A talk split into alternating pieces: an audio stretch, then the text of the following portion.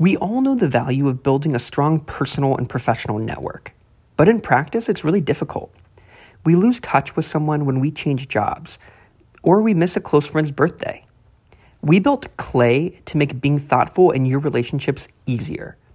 Once you connect your accounts, LinkedIn, email, Facebook, iMessage, and more, Clay automatically pulls in everyone you know and builds a beautiful profile for them. Then you can search your entire network, take notes, set reminders to reach out, and even be prompted to reconnect if it's been a while. Clay also includes a feed of important updates from the people in your life, like a news mention or a birthday. For listeners of this podcast, we're offering a 60-day free trial if you visit clay.earth slash partners slash 60. Again, that's clay.earth slash partners slash 60. At Kroger, we want our fresh produce to meet your expectations, which is why we're dedicated to doing up to a 27 point inspection on our fruits and veggies, checking for things like scarring. In fact, only the best produce like zesty oranges and crisp carrots reach our shelves, because when it comes to fresh, our higher standards mean fresher produce. Kroger, fresh for everyone. Valentine's Day is almost here, and we can help with everything from a romantic dinner to floral bouquets, chocolate dipped strawberries, and so much more. Happy Valentine's Day. Let's uh let's do the music one more time. Sorry about that. All right, from the top. Behind home plate, we bringing it to them all day. All day. Yo, what's up? Welcome to Birdland. Birdland. Win or lose, we bringing it to you always. Always. Yo, what's up? Welcome to Birdland. Orange or black, we rebuild the pack. No matter where we at, you know we coming back. Section 336, we on this, so tune in. Tune in. You know what's up? Welcome to Birdland.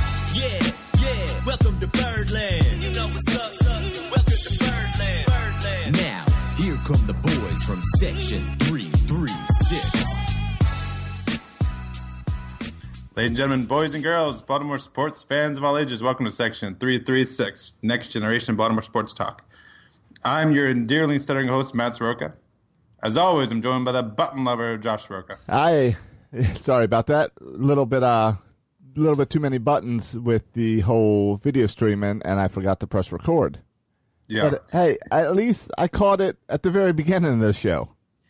that's true. I would have been annoying went further. But if my enthusiasm wasn't there for our introductions, it's because I already did them. So that was round two. And every time I, I do them, I get a little less hyped about it.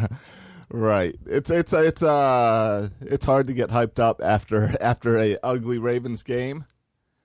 So, I mean, I don't know. You over you over the Saturday night loss, or is that part of your hype issue?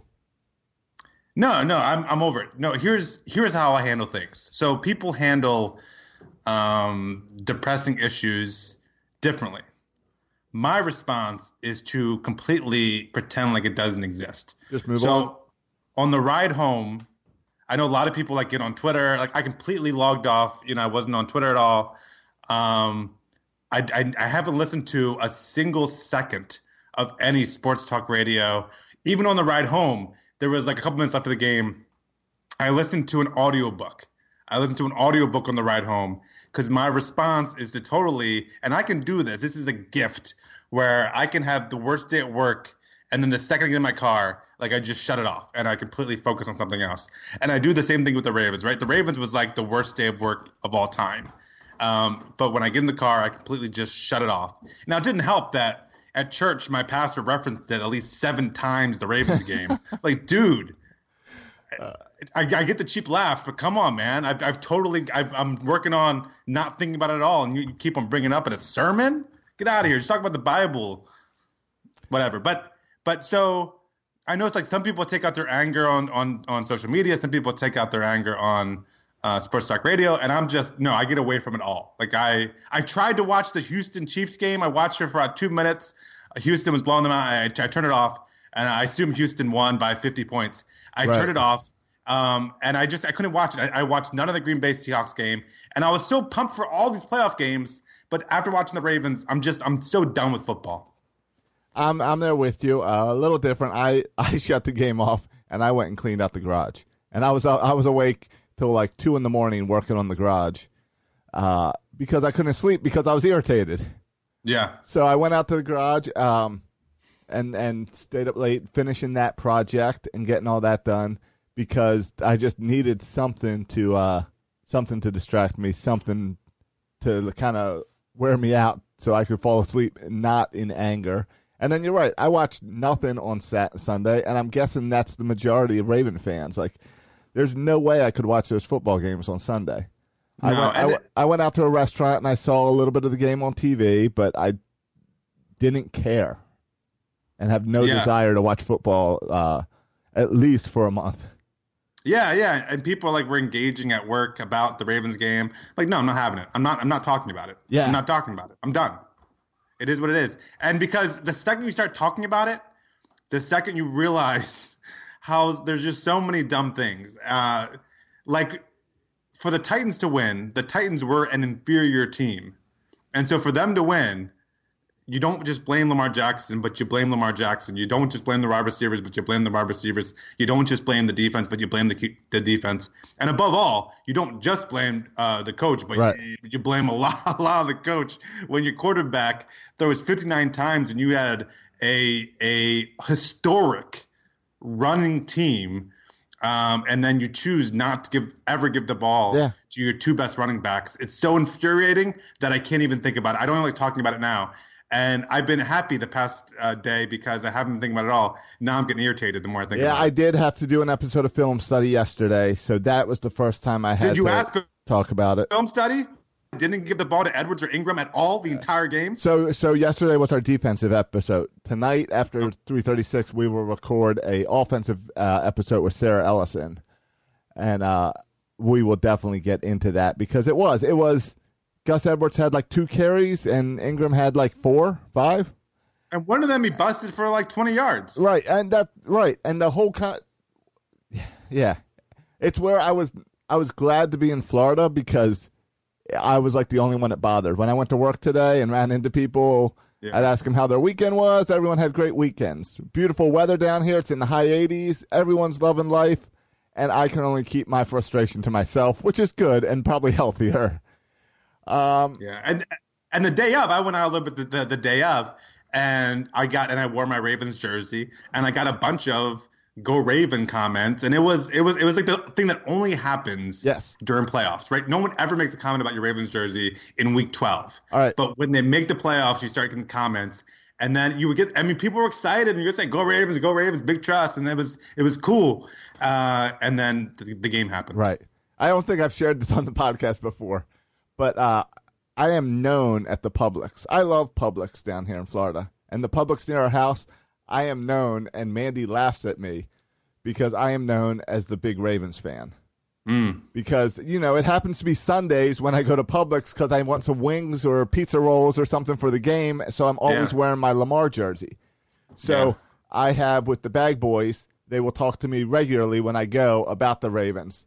And I purposely have not gone to Publix since the Ravens lost on Saturday night because I don't want to have the conversation.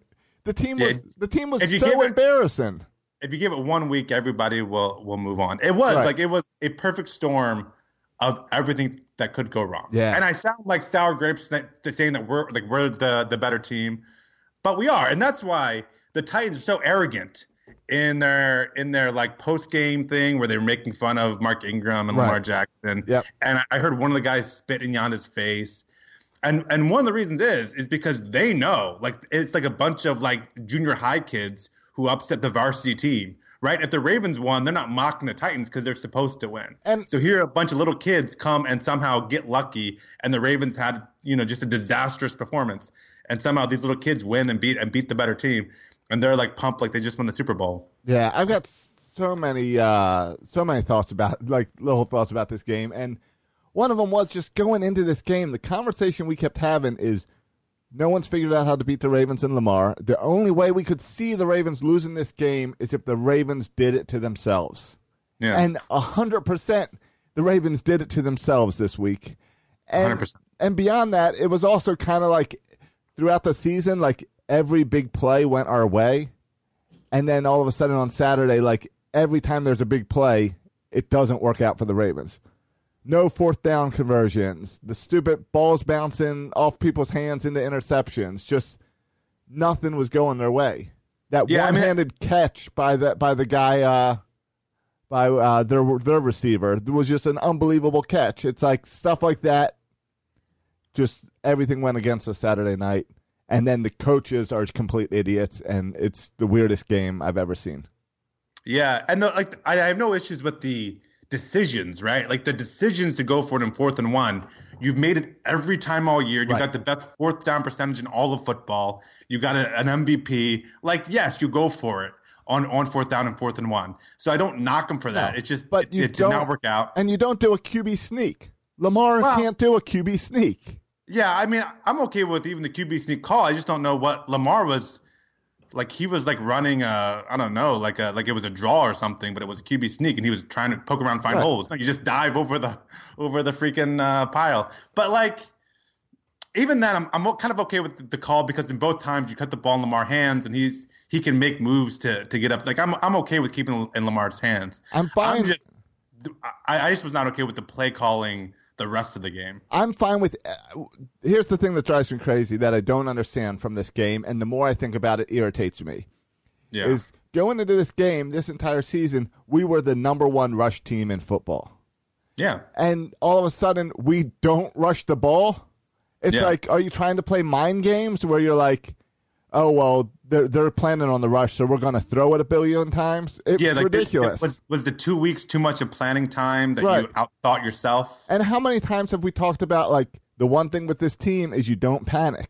And it seems like as soon as they were behind by seven, it's like panic. We gotta we gotta throw the ball until we get the lead. It's Yeah. like it's like when you're getting killed in a game of Madden. It wasn't like real life. Yeah. Well, that's what we caught about. We talked about last week. Like the only way this turns into a blowout is, and we were talking more about the Ravens then on, on blowing them out. But is if you make Tannehill one sided, that's when this game turns into a blowout. Well, what they do, they, they turn Lamar Jackson into one sided, and even the fact that he ran for over 100 yards. Most of those runs, you know, were on were on pass plays. So even Right.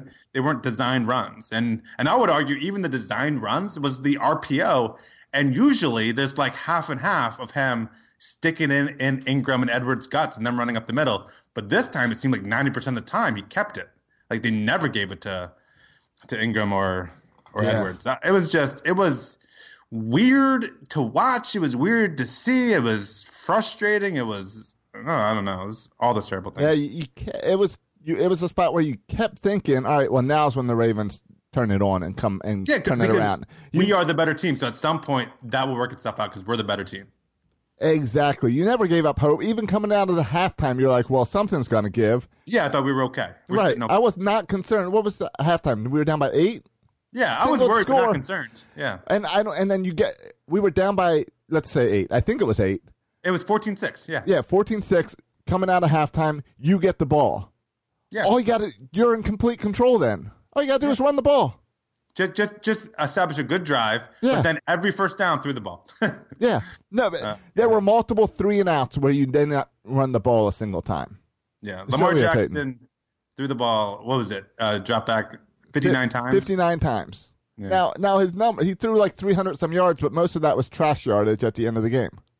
Well, Josh, or if drives I they couldn't the complete. ball, if I dropped back and threw the ball 59 times, I would get 300 yards.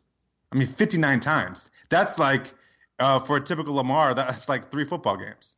I mean, come on. What what, are you even talking about here? Yeah, I don't Uh, know. It's And you know what makes it worse is that Yeah. we know the Titans are going to get just blown up by the Chiefs next week. So it's not even going to be a good game next week. If I can bring myself to watch football next week, it's not going to be a good game. I'm done. I'm done. I'm I I, I uh, we'll see how I feel at the Super Bowl, but I'm not watching next week.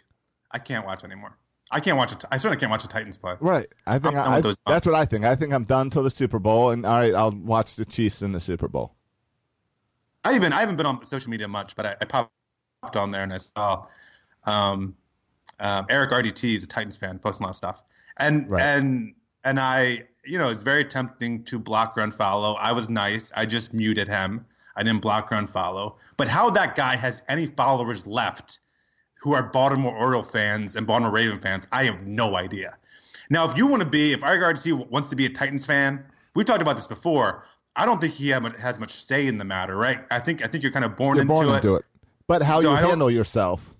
Yeah, but here's what I'm saying: if you are doing Baltimore Orioles and you know all your followers or most of your followers are Raven fans, and you're the fan of some random team like the Titans, like follow them and cheer for them, but do it in the privacy of your own home. I don't want to see you out there in public parading about with your Titans things. It's embarrassing. What you do in the privacy of your bedroom and your own home, that's on you. And I agree. Like being a Titans fan, I don't think it's a choice. I think you're born into it, but you don't have to be out there in public flaunting it um, after after you beat the Ravens. I just think that's an ugly look for Eric RDT. I should have blocked him, but I just muted him because I'm a nice guy and he's a good Orioles follow. But chill out, dude. It's the type of look that you normally expect from Patriot fans. Yeah. Oh, That- it, it was, that's it was what a nice Patriot reminder. It was a nice reminder saying, "Oh yeah, he's Barstool. He's Barstool." that, that- It that's was, what. yes, yes. Yeah, that's a He's Barstool, move. Yeah, and I, I forgot like what RDT's cool. Like, and I like RD. I like Eric. Yeah. Like we have interactions outside. Like I've met him a bunch. Like we're good friends. Um, But you're then right, that's reminder, Barstool. That's Barstool. Okay. So I'll let him get all the barstool things out of his system. Then when it comes to Oriole season, Be a real I'll- human. I'll release the mute button and we'll have and we'll be friends again. But Right. until then, he's muted. Yep, yep. Um, yeah, yeah.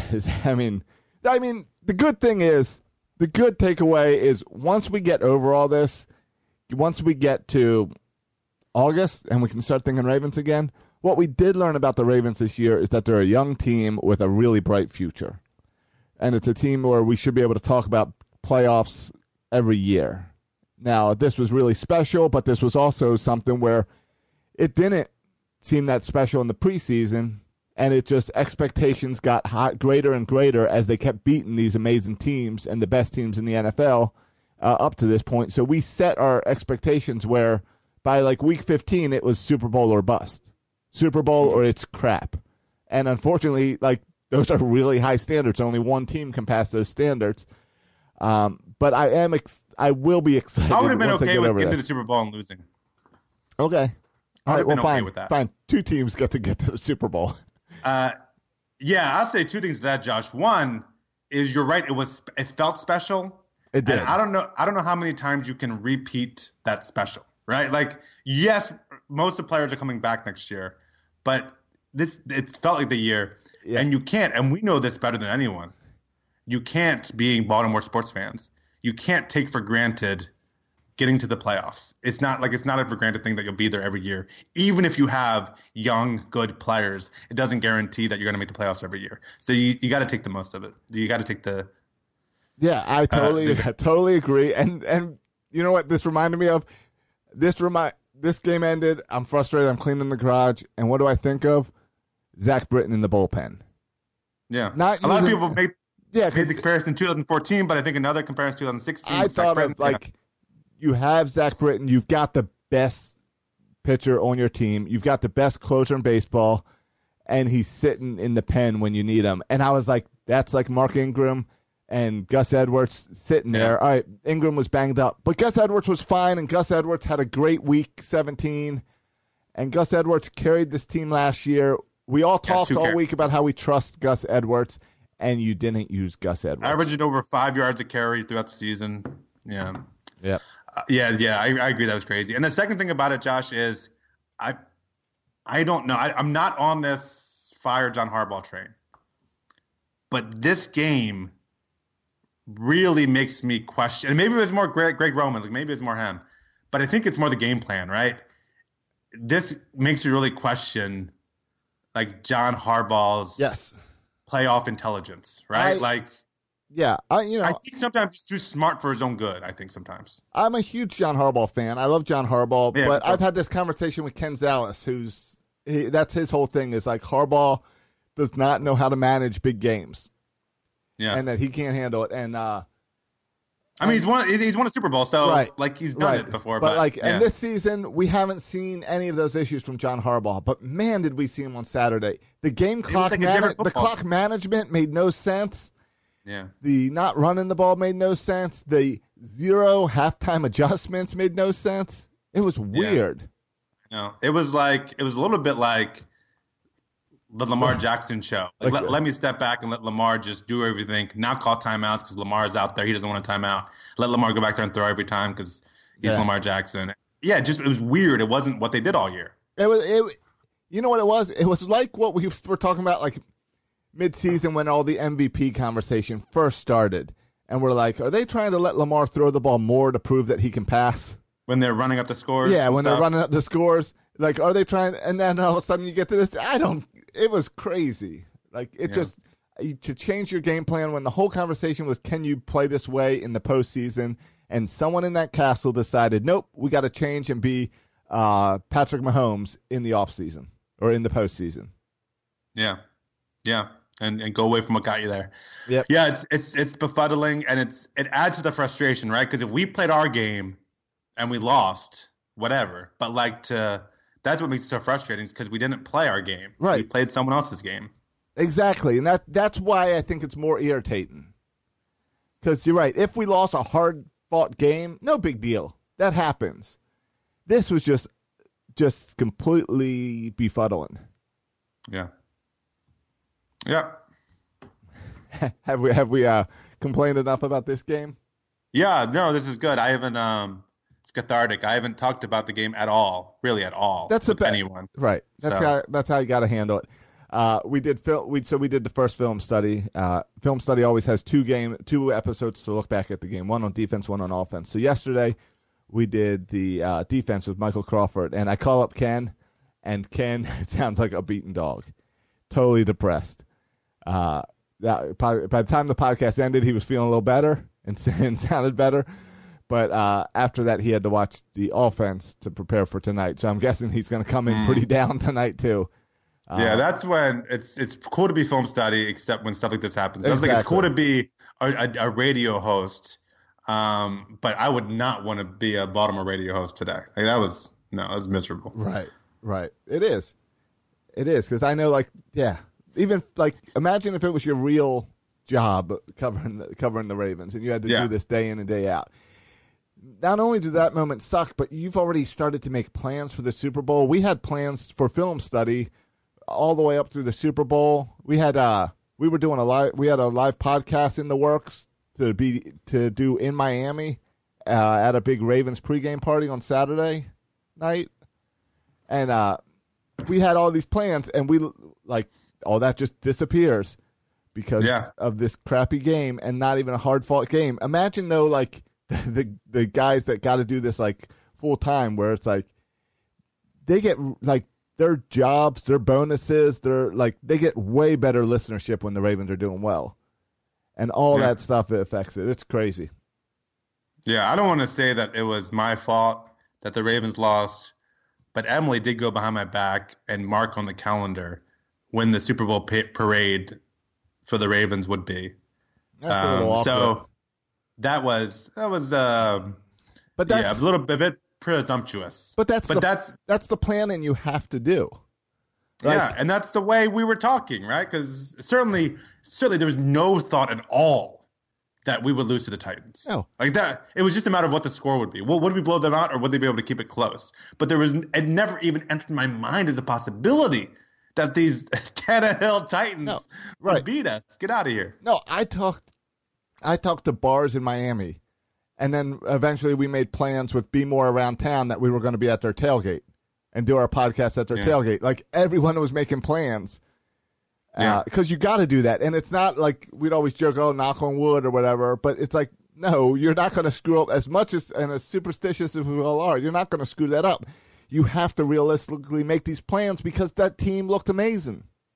Yeah, and and if you're talking about the Chiefs, man, I'll be honest. The way the Chiefs, the the the, the, score of the game, I didn't really watch them to, to know, but the score of the game and how they, they they came back and won, and just how they've kind of been our bugaboo.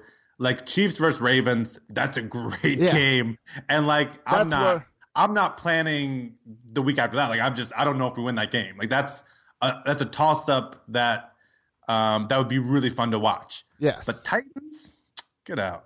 Exactly. Uh, yeah, a hard fought game, a game against the Chiefs. I'm okay with losing. That was ugly. Yeah, yeah, Maybe All what right. maybe what the Ravens should have done is cheat, yeah. like the Houston Astros. You want to get into that? Sure, yeah, yeah. Let, let's talk about that because I don't, I don't. As much as I care about the Ravens, I really don't care about this story at all. But it's kind of interesting, and that's where I want to go with this. Interesting, but not personal to me at all. All right. So So the- what? Right. Yeah. Do, do, do you have the pet the penalty out there? Like um, what the penalty was? Yeah, so I'm pulling it up now. So we all know Right. we've talked about this about the Astros um, cheating. So what is it? so the general manager Jeff Luhnow, Luhnow, yeah. Luhnow, and uh, the manager AJ Hinch were both suspended from baseball for a year. Yep. And then the Houston Astros were fined five million dollars yes. and some draft picks. Two the first round and second round picks for this year and next year. Right. Okay. Do you think that's enough punishment? Romeo uh, Santos jumped on Facebook to say that he thought the Astros got a light punishment compared to Shoeless Joe Jackson and Pete Rose, Right. As as far as being banned. as far yeah. as banned for cheating, which I can't argue with that. They did. Yeah, I mean it's interesting, right? There's a lot of stuff here. Um, on the one hand, the five million dollars is literally nothing. yeah, that's Because- pointless. What's even if you're suspending them without pay, I think they're saving money, right? Because you're sus- the general manager and the manager without pay, and Well- they were, by the way, fired, right? They were then, yeah. So late, the later in the story is they got that uh, um, the owner, what's his name, Jim Crane.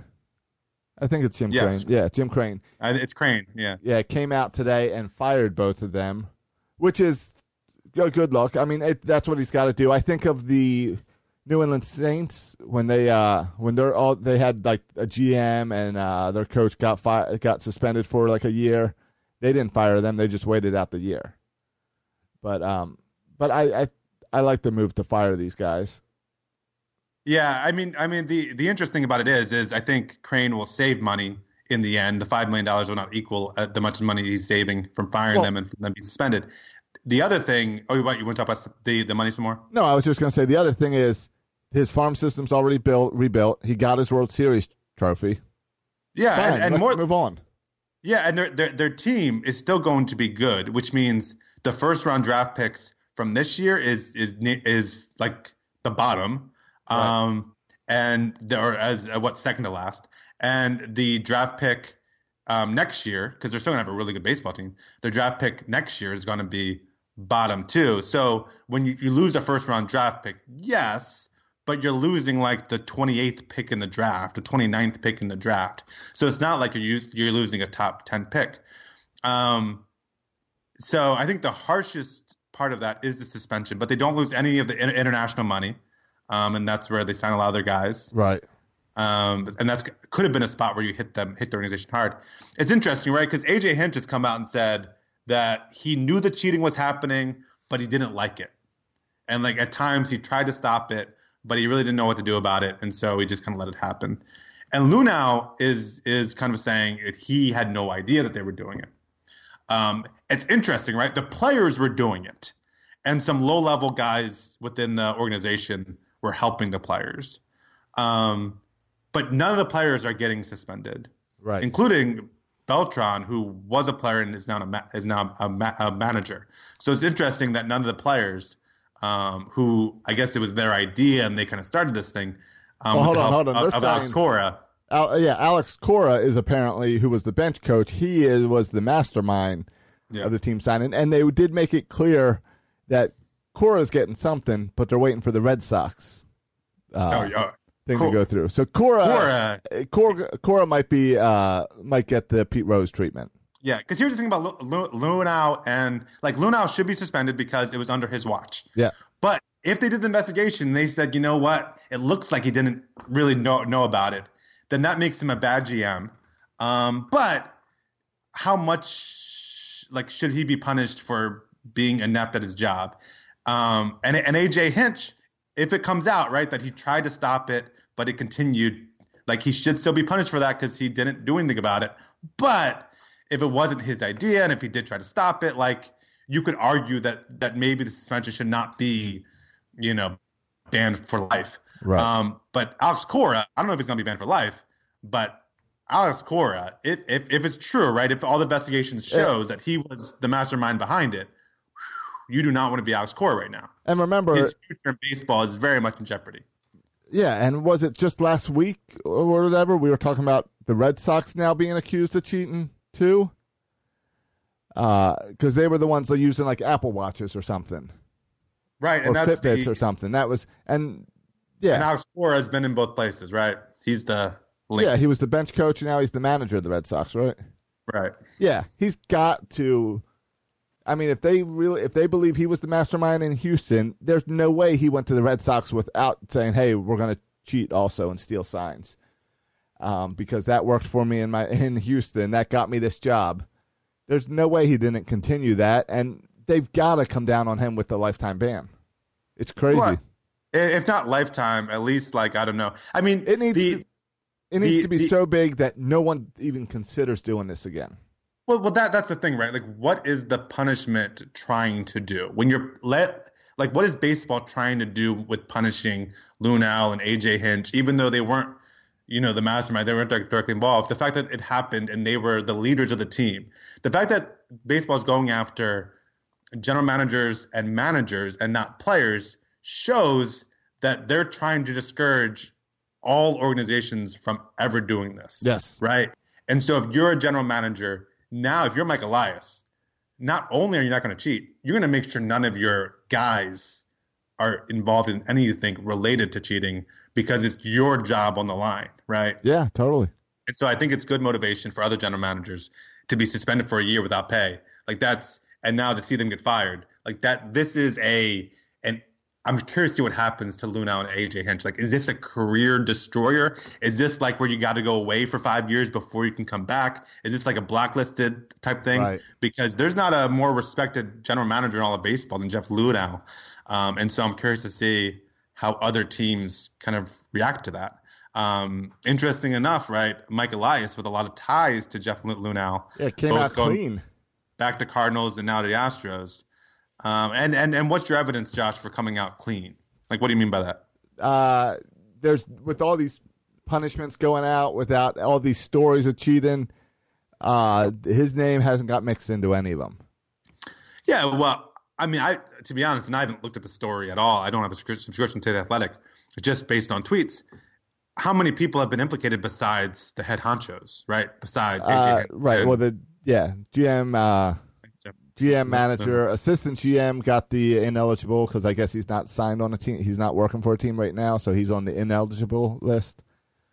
oh, but he was, but he got mentioned too. Yeah, the assistant GM. Uh, hold on, I got the athletic article right in front of me. Okay, I didn't realize other people were involved. Okay, so that could have been like Elias. Um, Yeah, like I was surprised. Uh, blah, blah, blah, now Elias was more involved with the minors there for the Astros. One year so maybe- suspension for Jeff Luhnow. One year suspension for AJ Hinch. Forfeits first and second round draft picks in 2020 and 2021. A Mm-hmm. fine of five million, which is the maximum that MLB is allowed to fine a team. Uh, placement of former Astros assistant GM Brandon uh, Taubman, Taubman on baseball's ineligibility list. Okay. So All right. uh, I, I was kind of yeah. When I say Michael Elias is clean, I mean uh, he didn't. It seems like everyone else in that office higher up got caught. I don't know what Michael Elias's position was. I thought I guess he was an assistant GM. No, he was. He was. He started off in the scouting department, but by the time he left, he was he was an assistant general manager. I don't know how many of those they had, Right. but he but he was in part. He still as assistant general manager. He was in charge of player development with the Astros. So Okay. that might have so that take took him less from the major squad, and he was more focused on the on the, the minor league squad. Gotcha. And this guy who got put on the ineligibility list happens to also be the same guy who got fired from the Astros for making some comments. For, for the the Yeah. sexist comments, Yes. yeah, the chauvinistic comments, sure. Right, right. So, uh, but yeah, um, yeah, Mike Elias. I don't. I, could you imagine if Mike Elias came out and got and got suspended too? Like, what would that mean in Baltimore? It would be so Yeah. weird. Like, It would it would be weird. I had like uh, bring Duquette back. Yeah, I don't know. It'd be Sig Mejdal taking over or Right. something. I don't know. But, I don't uh, know what that would look like. Yeah, but again, I don't know. I think the punishments are fine, but I've also would have been fine with like even bigger punishments. They don't have to. They don't have to give up the World Series title, um, which is fine because you don't really want to take that away from the city. But all these players who cheated are going to still go around and say, "Hey, we're World Series champions."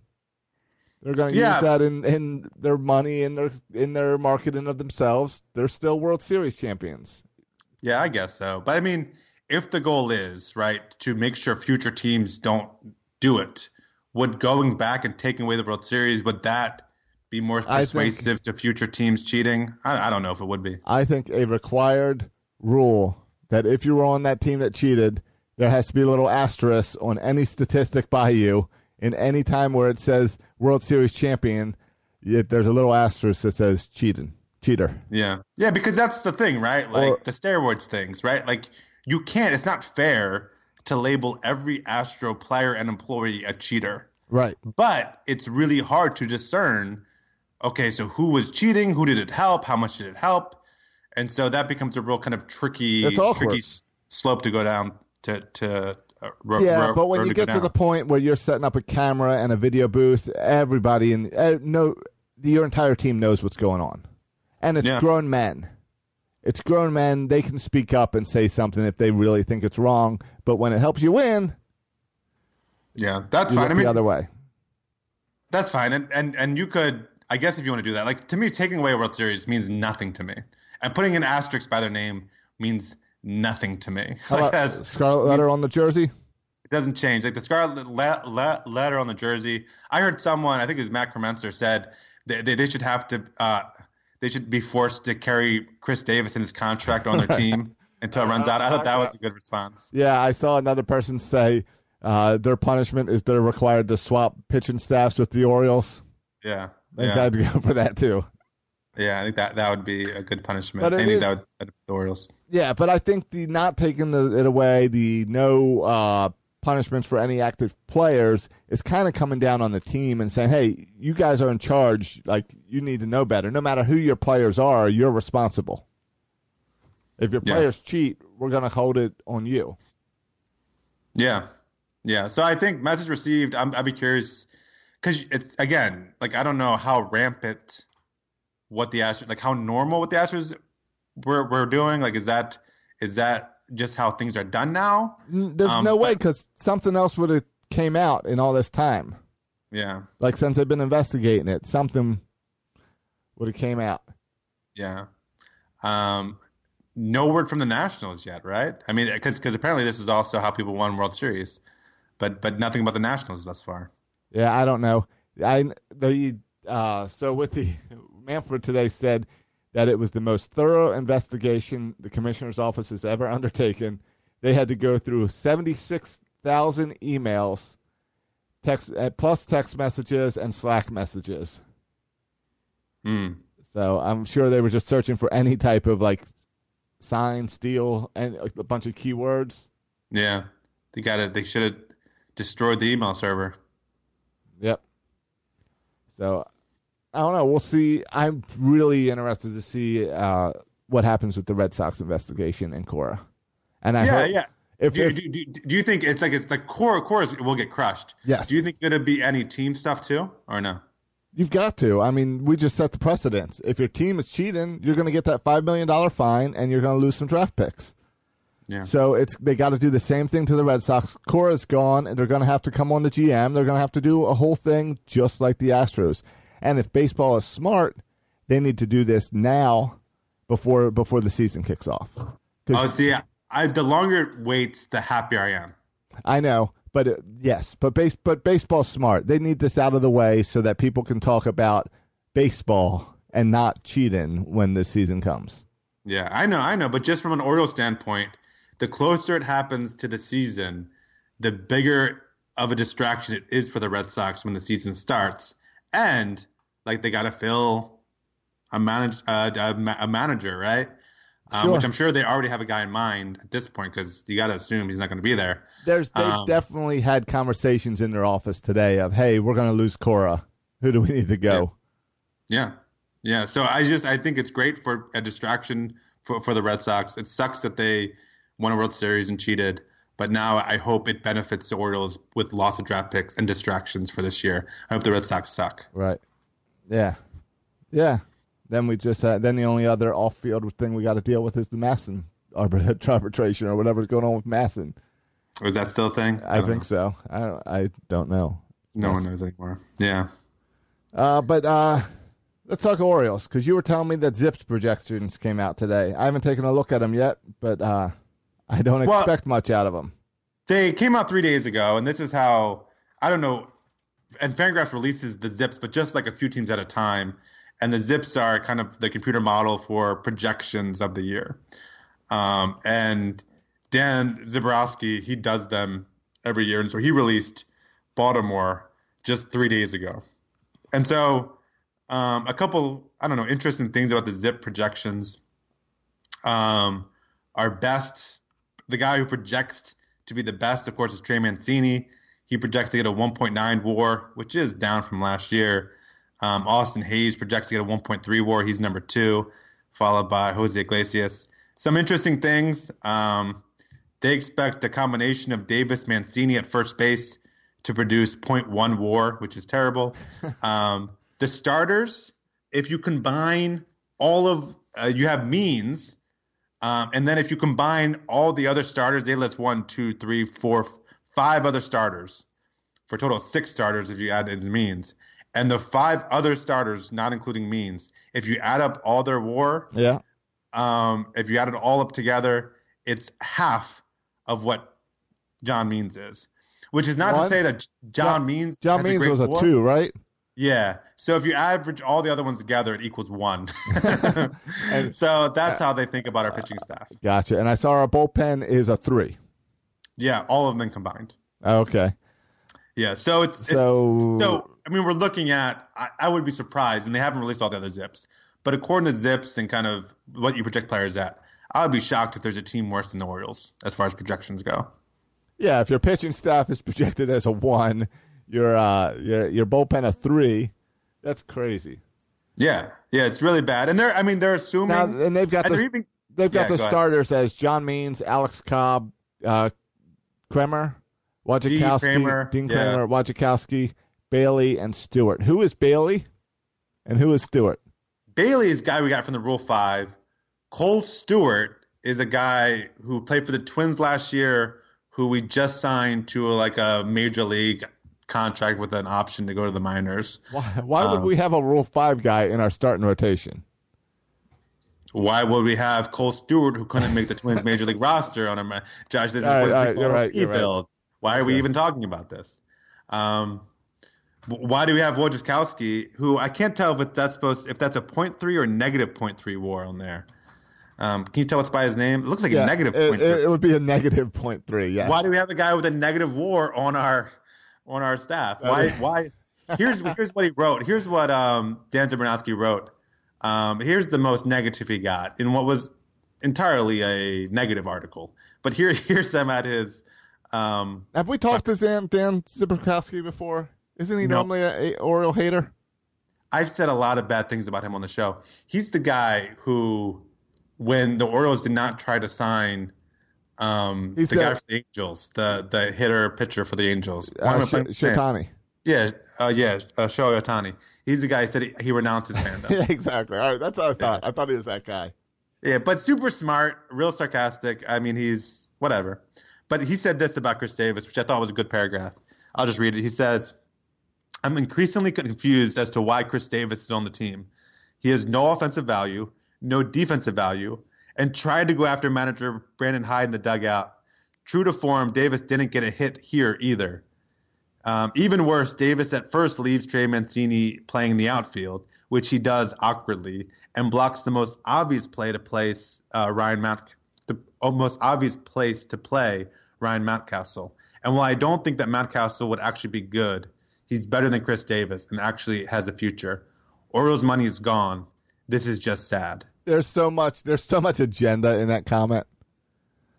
Yeah, So much. So much of like. There's no fact in there. It's just uh, his opinions, and he clearly hates Chris Davis.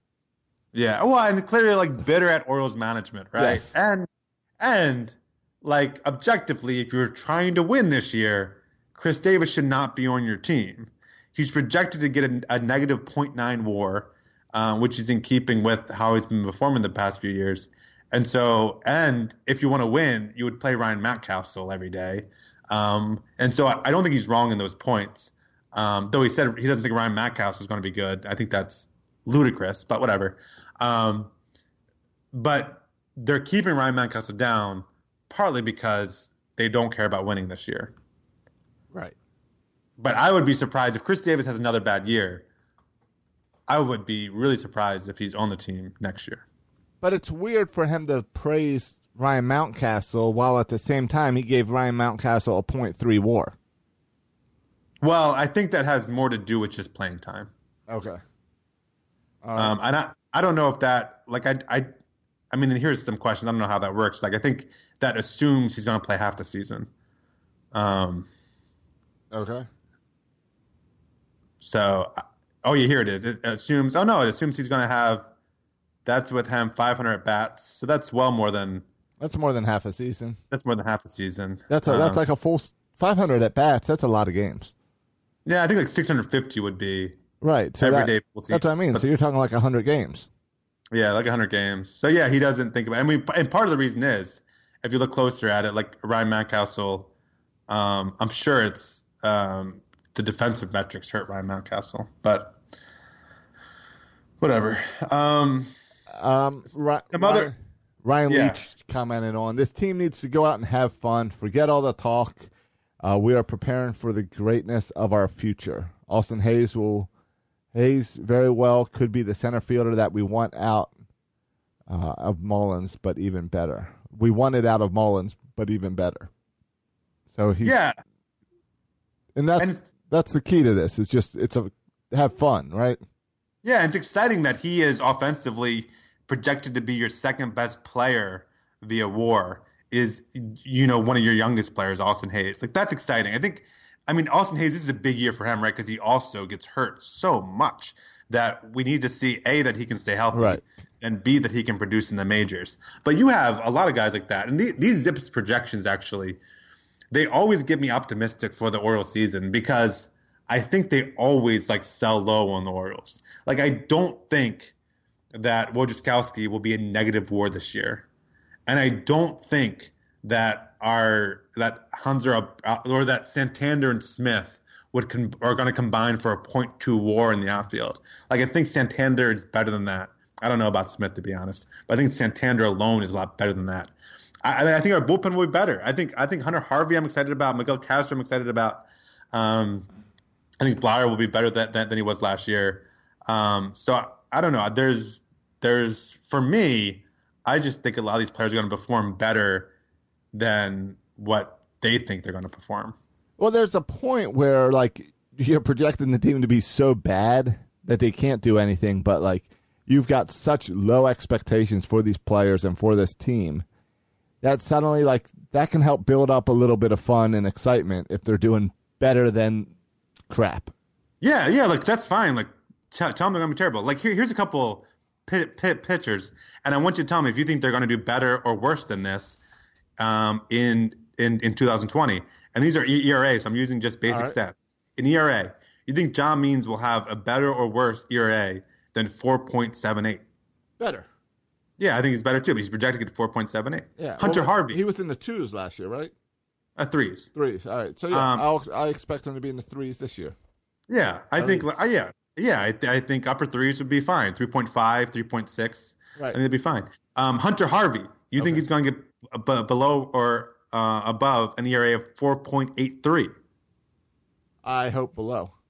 Yeah, 4.83. Yeah, that but, uh, seems. Yeah. Yeah. I'll give him a four even. yeah, and he, here's here's a big one, right? Because Dean Kremer is one of the guys. He's going to be No clue. Uh, the guy coming up, but he's projected to get an ERA of 5.66. Uh, yeah, So- nobody knows. And and isn't that also why we've just signed this this shortstop because we need those defenses to help all these young guys that can make Yeah. all that like that's where the that's we've been through this before where like suddenly a team that was supposed to be crap plays well together and it's fun to watch. Yeah, and Keegan Akin, the guy should be the first guy up from the minors. If he doesn't start the team with the minors, he's projected to have an ERA over six. If so if, like, if if he's yeah. gonna have an ERA over six, why bring him up to the majors? right? I don't If think he- he will. Right, that's what I'm saying. If he's having Yeah. a six, send him back down. That's Yeah. pointless to bring that guy up. Well, and again, they don't have him being a whole year at the Orioles. I mean, that's why um, they, they don't have a lot of these guys pitching the whole season with the That's Orioles. fine, but a six doesn't get you. If you're going to be a six, that's no point to bring you up to the majors at any point this year. Maybe in our rotation though, six could be one of the better ones. Uh, no, you sign crap old people who d- can't get a start anywhere else, starting job anywhere else, and you pay a little money to not ruin these guys' arms. I don't want, I don't want, uh, I don't want him coming up and getting discouraged because he sucks at the major league level. Right, and that's why the Orioles have made a point to not call up pitching prospects. That's why they made a point to pick up guys off waivers, random dudes, and put them in there. That's what we've been doing. Yeah, we can't afford to have these Aaron guys Brooks, anybody? not yeah. work out. You got to do it right. Yeah, and and again, like, no one's printing World Series tickets because, um, because Dean Kremer or Keegan Akin's coming up to the majors. If it works out, they're going to be your fourth and fifth starters, and you're just waiting for people like DL Hall and Grayson Rodriguez to fill in the top of your rotation. Right. Um, so the goal is that Kremer or Keegan Akin doesn't become your ace. The goal is that they become guys who can, you can slot in as fourth and fifth starters, which would be an upgrade over what we have currently. Sure. Sure. Yeah, so I think it's going to be. I mean, there's certainly will be plenty of arms to try out. I think it's going to be interesting. Um, it doesn't. I mean, there's no reason for optimism based on the zip projections, but but this is not about this year, right? It's about projecting to next year and the year after, and and there's some exciting things with you know Adley Rutschman and stuff that that's enough to get excited for the future. And this year, I mean, think about it. What happened last year? And I know we're going off an Orioles tangent, and we can wrap this up, but um, at the end of last year, it was exciting to watch. I mean, I remember tuning in, stopping what I was doing, and tuning in to watch Hunter Harvey pitch, right? And I remember, I remember the excitement around uh, around Hunter Harvey, and he was him hitting the, the, the cover off the ball. Well, Hunter Harvey and Austin Hays hitting the cover off the ball. Austin go. Hays, there it is. Austin Hays is the guy. Um, Hunter Harvey's the pitcher. But the, the but watching those guys every every throughout the entire season, not just the very end of the season, like that's something to get excited about. Um, seeing an actual prospect, Keegan Akin Dean Kremer, even if they struggle, I think I'd rather watch that than us pick up Aaron Brooks or some other guy who can't throw past 85 miles per hour and pitch. Um, and if they don't get it done, they will be. I'm sure they'll be sent back to the minors to work on what they what they need to work on. Um, and I also wonder like how much projections take into account improvements from last year to this year. Like, here's my thing. I don't think Zips projections thinks that John Means is the real deal. I don't think they think that the improvements pitchers made from last year to this year is the real deal. Like Zips projections, I think is based more on like averages over many years, and I don't know how much they take they take into account like coaching, like the fact that John Means and these other pitchers are getting now some of the best coaches in baseball coaching them. I think that will improve the numbers, and I don't know how much Zip projections take into account better coaches. Yeah, that makes So- sense. So Uh, there's a lot. Uh, yeah, I don't know. I'm just, eh, I'm, I'm excited. I'm, you know, the Ravens, whatever. I'm excited about the Orioles, even though I know they'll be they'll be terrible. I'm excited about some of the young players. I'm excited about going to my to my to my to minor league games this year. I'm excited about the direction of the organization. I'm excited about this new bench coach they hired. I can't remember his name, but he was on the Hot Stove Show last week. The new bench coach, and they said Fredi Gonzalez. no, no, no, no, no. I'm sorry, the bullpen coach Okay. the new bullpen coach, um, who was on Hot Stove last week, and they said um, um, he had over to be the bullpen coach, which I thought they just hired any guy who looked good in baseball pants to sit out there. They said he went through over 12 hours. He said he went through over 12 hours of interviews um, in order to be before he was hired as the bullpen coach. So I'm just I'm really excited about the direction that Michael Elias is taking Darren this Holmes. team. Okay, thank you. Yes, that's him. Um, I'm just, yeah, I'm just really optimistic about the direction of this organization, and so I'm not going to let all those zips projections get me down. Did you see a friend of the show, Luke Seiler, got Yeah. hired by the Orioles? Yeah, A scouting analyst consultant. yeah, and so friend of the show, I don't know if that works. When you have someone on the show, and the audio is so bad that you get pissed off and you cut the interview short, is that is that considered a friend of the show? I don't know how that works. It's called a. It's a friend of the show because we're gonna redo it and get him back on here and try it again. Yeah. Um, I really love Luke Seiler. I love following his stuff. I don't love him. I don't really know him, but I love following him on Twitter. Um, I don't understand half the stuff that comes out of his mouth um, because he's super into the analytics. Yeah. But it's good. Like I don't know, it's just an interesting thing, right? Because he he was just doing that on his own for fun. I think. Like I think he just enjoyed it. Yeah, he was doing it on his own. Then he started doing it for Orioles Hangout just to have a place to put it. Yeah, but he was putting out so much content that I'm like, dude, like, how is this not your full time job? Or slash, what is your full time job? Well, you know what it is. That you're able to full time. He's the Um, Ken McKusick for the Orioles. Yeah, yeah, he Well, is. it's like, yeah, and just if Ken McKusick would be hired by the Ravens, I would say good for M- McKusick, even better for the Ravens.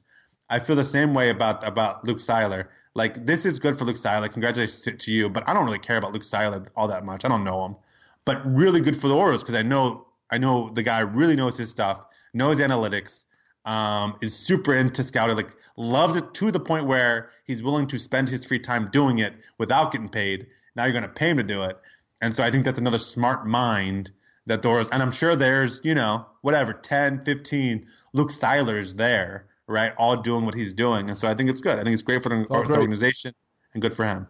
yeah. Uh, enough excitement for these young guys that you're going to come down to Sarasota. Mm, No, I'm not going to get. Let's not get carried away here. okay. All right, we'll see.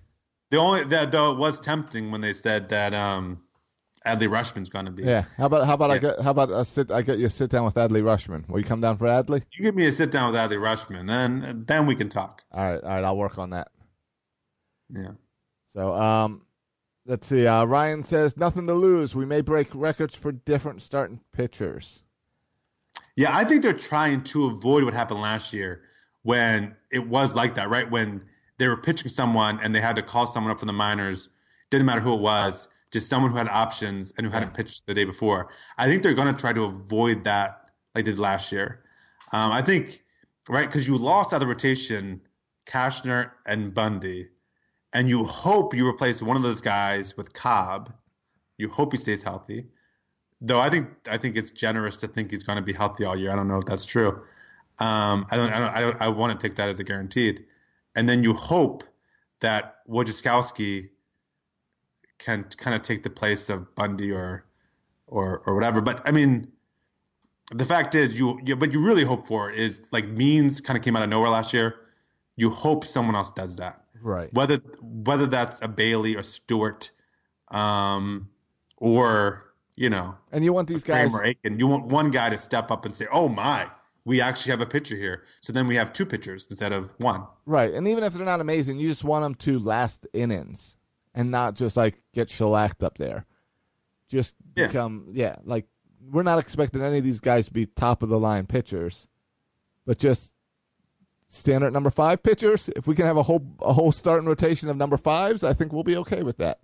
Yeah, yeah, I think for this year. And again, Yes. like when you're going to win the World Series in 2023, you're thinking about okay, is is Stewart going to make my rotation in 2023? And he could, right? Because now we're just talking three years away, and so like Means could very much be a part of the World Series ro- ro- rotation.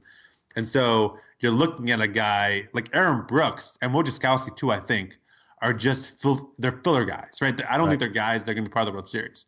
But at the same time, you have filler guys, which is fine, but you're also looking like, could this be a guy that could actually help us? That could actually be there in three years when we're trying to win. Um, and that's what you, if you could, again, that's what I'm talking about. If you can find one or two of those guys this year, because you know you're going to bring in Hall and Rodriguez, and maybe you can sign one too. And so you can fill out the rotation um, between Hall, Rodriguez, and maybe signing a, a guy or two, and then seeing who else emerges. But you still need to fill the rotation, right? Even if Hall and Rodriguez are great, as good as we think they're going to be, you still need, you know, uh, you know, three more starters, and maybe Means is one of those guys, and then that means you need two more. Um, so we're on the we're on the lookout. Right. I, I put up on the uh, I put up on section three thirty six dot com some twenty twenty three uh, World Series shirts like we said we'd get out there. Yeah. So I don't know if you saw it yet, but uh, No, I, I real retweeted simple it. shirt. Yeah. Uh, just so we all know, can hop on board and get excited for 2023. Uh, so working on some other stuff, but that's our first little like new new shirt for the new season, which is really for the season in a few years. Yeah, So- yeah. No, I'm I'm I'm on board with it. I already marked it in my calendar when the parade will be. So let's go. know, right? I made that mistake for research for you. Um, but I'm I'm doubling down. Yeah. Right. No, I mean, yeah, 2023 might be the year of the Ravens and the Orioles. Who knows? Yeah, yeah. I tell you what, it's you have two organizations, and it's hard to think about the Ravens heading in the right direction after what we just witnessed. But you do. You have two organizations that are heading in the right direction and are run really well. And it's been a while that we've had. That's really weird to say about the Orioles. Yeah, yeah. Are you really ready to say they're ran well? Listen, I think I think Michael Elias is e- egoist. I think it's it's all about him. I think he's made himself the face of the franchise. But I also think just listening to who he's hired, his hiring process, seeing the improvement in the minors, yeah, you would be a fool to say that the Orioles are now not headed in the right direction. Now we don't know if it's going to work yet, but everything is pointing to the Orioles heading in the right direction. Right, right. That makes sense. Uh, let's see. Last question on uh, over on Facebook.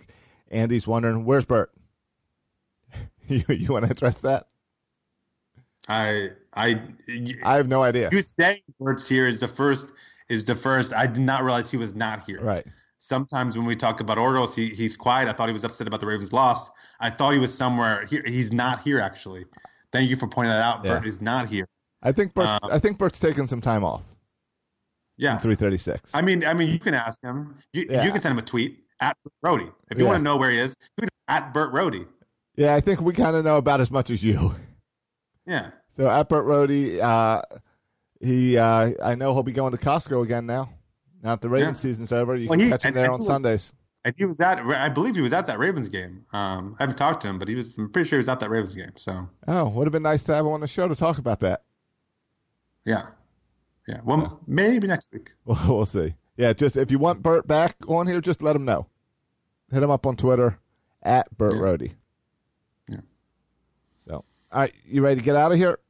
Yeah, yeah. Let's get out of here. All right. Um, you can, for more information about the World Series coming in 2023, you can follow the Section 336 Twitter at Section 336 Show. Follow us on Facebook as we're kind of live on Facebook every Monday evening now. Um, and, and yeah, follow us on Instagram as well. Uh, yeah, I hey, I can't. Are you I playing can't. music? Huh? Well, no, I can't play the music because it drowns you out. Remember, we figured that out last week. Oh, okay. so we can't okay. play the Bad Bird song right now. We'll bring it back once I figure it out. But I was just going to tell you, I can't figure out the. I can't get into Instagram. It's not working for me. For a Okay. show Instagram, I tried to get into it today. You don't know the password? No, I type in the password. It just doesn't work. I'll You think we've been banned? We've been got. Did you do post something don't know. inappropriate on the? I don't know. I am part of an Orioles Facebook group that got taken over, and like someone went in and kicked out all the admins and changed it to like some like like some streamer like Fortnite player website. And attempt. So you're saying people can search our? Instagram and it could be it could be Fortnite videos on I there? don't know what's going on with our Instagram. I'm going to try to get it fixed, but for now, just uh, follow us on Twitter and section336.com. I'll have the Instagram fixed uh, maybe this week. I keep forgetting to Yeah. spend time working on fixing it. All right. So We're good on Facebook though. yeah, Facebook's all good. This video's on Facebook and on. Twitter. All right. Well, thanks for listening, boys and girls. Hang in there, Raven fans. And as always, oh, you can follow us on Twitter at Section 36. You already You can did follow that. Josh on Twitter. I Oh, didn't okay. say you can follow All right, Josh. fine. You can follow me at Josh Soroka, Bert at Bert Rohde. Oh, yeah, put that out there at Bert Rody. That's B E R T R O D E. Bert Rode. Rody. Yeah. Uh, thanks for listening, boys and girls. And as always, go Orioles. Thank you for listening to the Section 336 podcast. Please go to iTunes and Facebook for all complaints or the occasional compliment. If I were you, I would not take any baseball advice from these guys. Josh and Matt were raised by an Orioles obsessed father, and Bert, uh, well, Bert fell in love with Don Mattingly. He has a thing for mustaches. Birdland Sports. For fans, by fans. Find more great shows like this at birdlandsports.com. Hey guys, have you checked out 336 Daily? Did you know that sometimes, in fact, pretty often, I've been recording it in my car while driving to different job sites? That's how easy Anchor is to make podcasts. With Anchor, you can record your podcast and edit your podcast and upload your podcast all in the Anchor app, and then it makes sure it goes out to iTunes and Spotify and wherever you need to put it. It, they take care of everything distribution. They help you with advertising and getting in commercials. Check out the Anchor app. Go to the App Store and download the Anchor app for free or go to anchor.fm to check it out.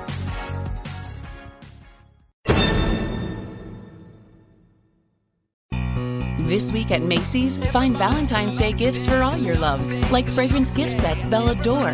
Plus, take an extra 15% off with your coupon or Macy's card, on top of beautiful jewelry finds, now 35 to 70% off, and 25% off decadent chocolate from Godiva. Macy's Star Rewards members earn on every purchase except gift card services and fees. More at Macy's.com slash star rewards. Savings off sale and clearance prices, exclusions apply. At Progressive, we know there's nothing like the feeling of riding your motorcycle with your buddies on the open road. It's a potent cocktail of thrills, laughter, and pure adrenaline. A feeling that would be impossible to recreate on the radio. Until now. Hit it, sound effects guy! I'm real proud of you, son.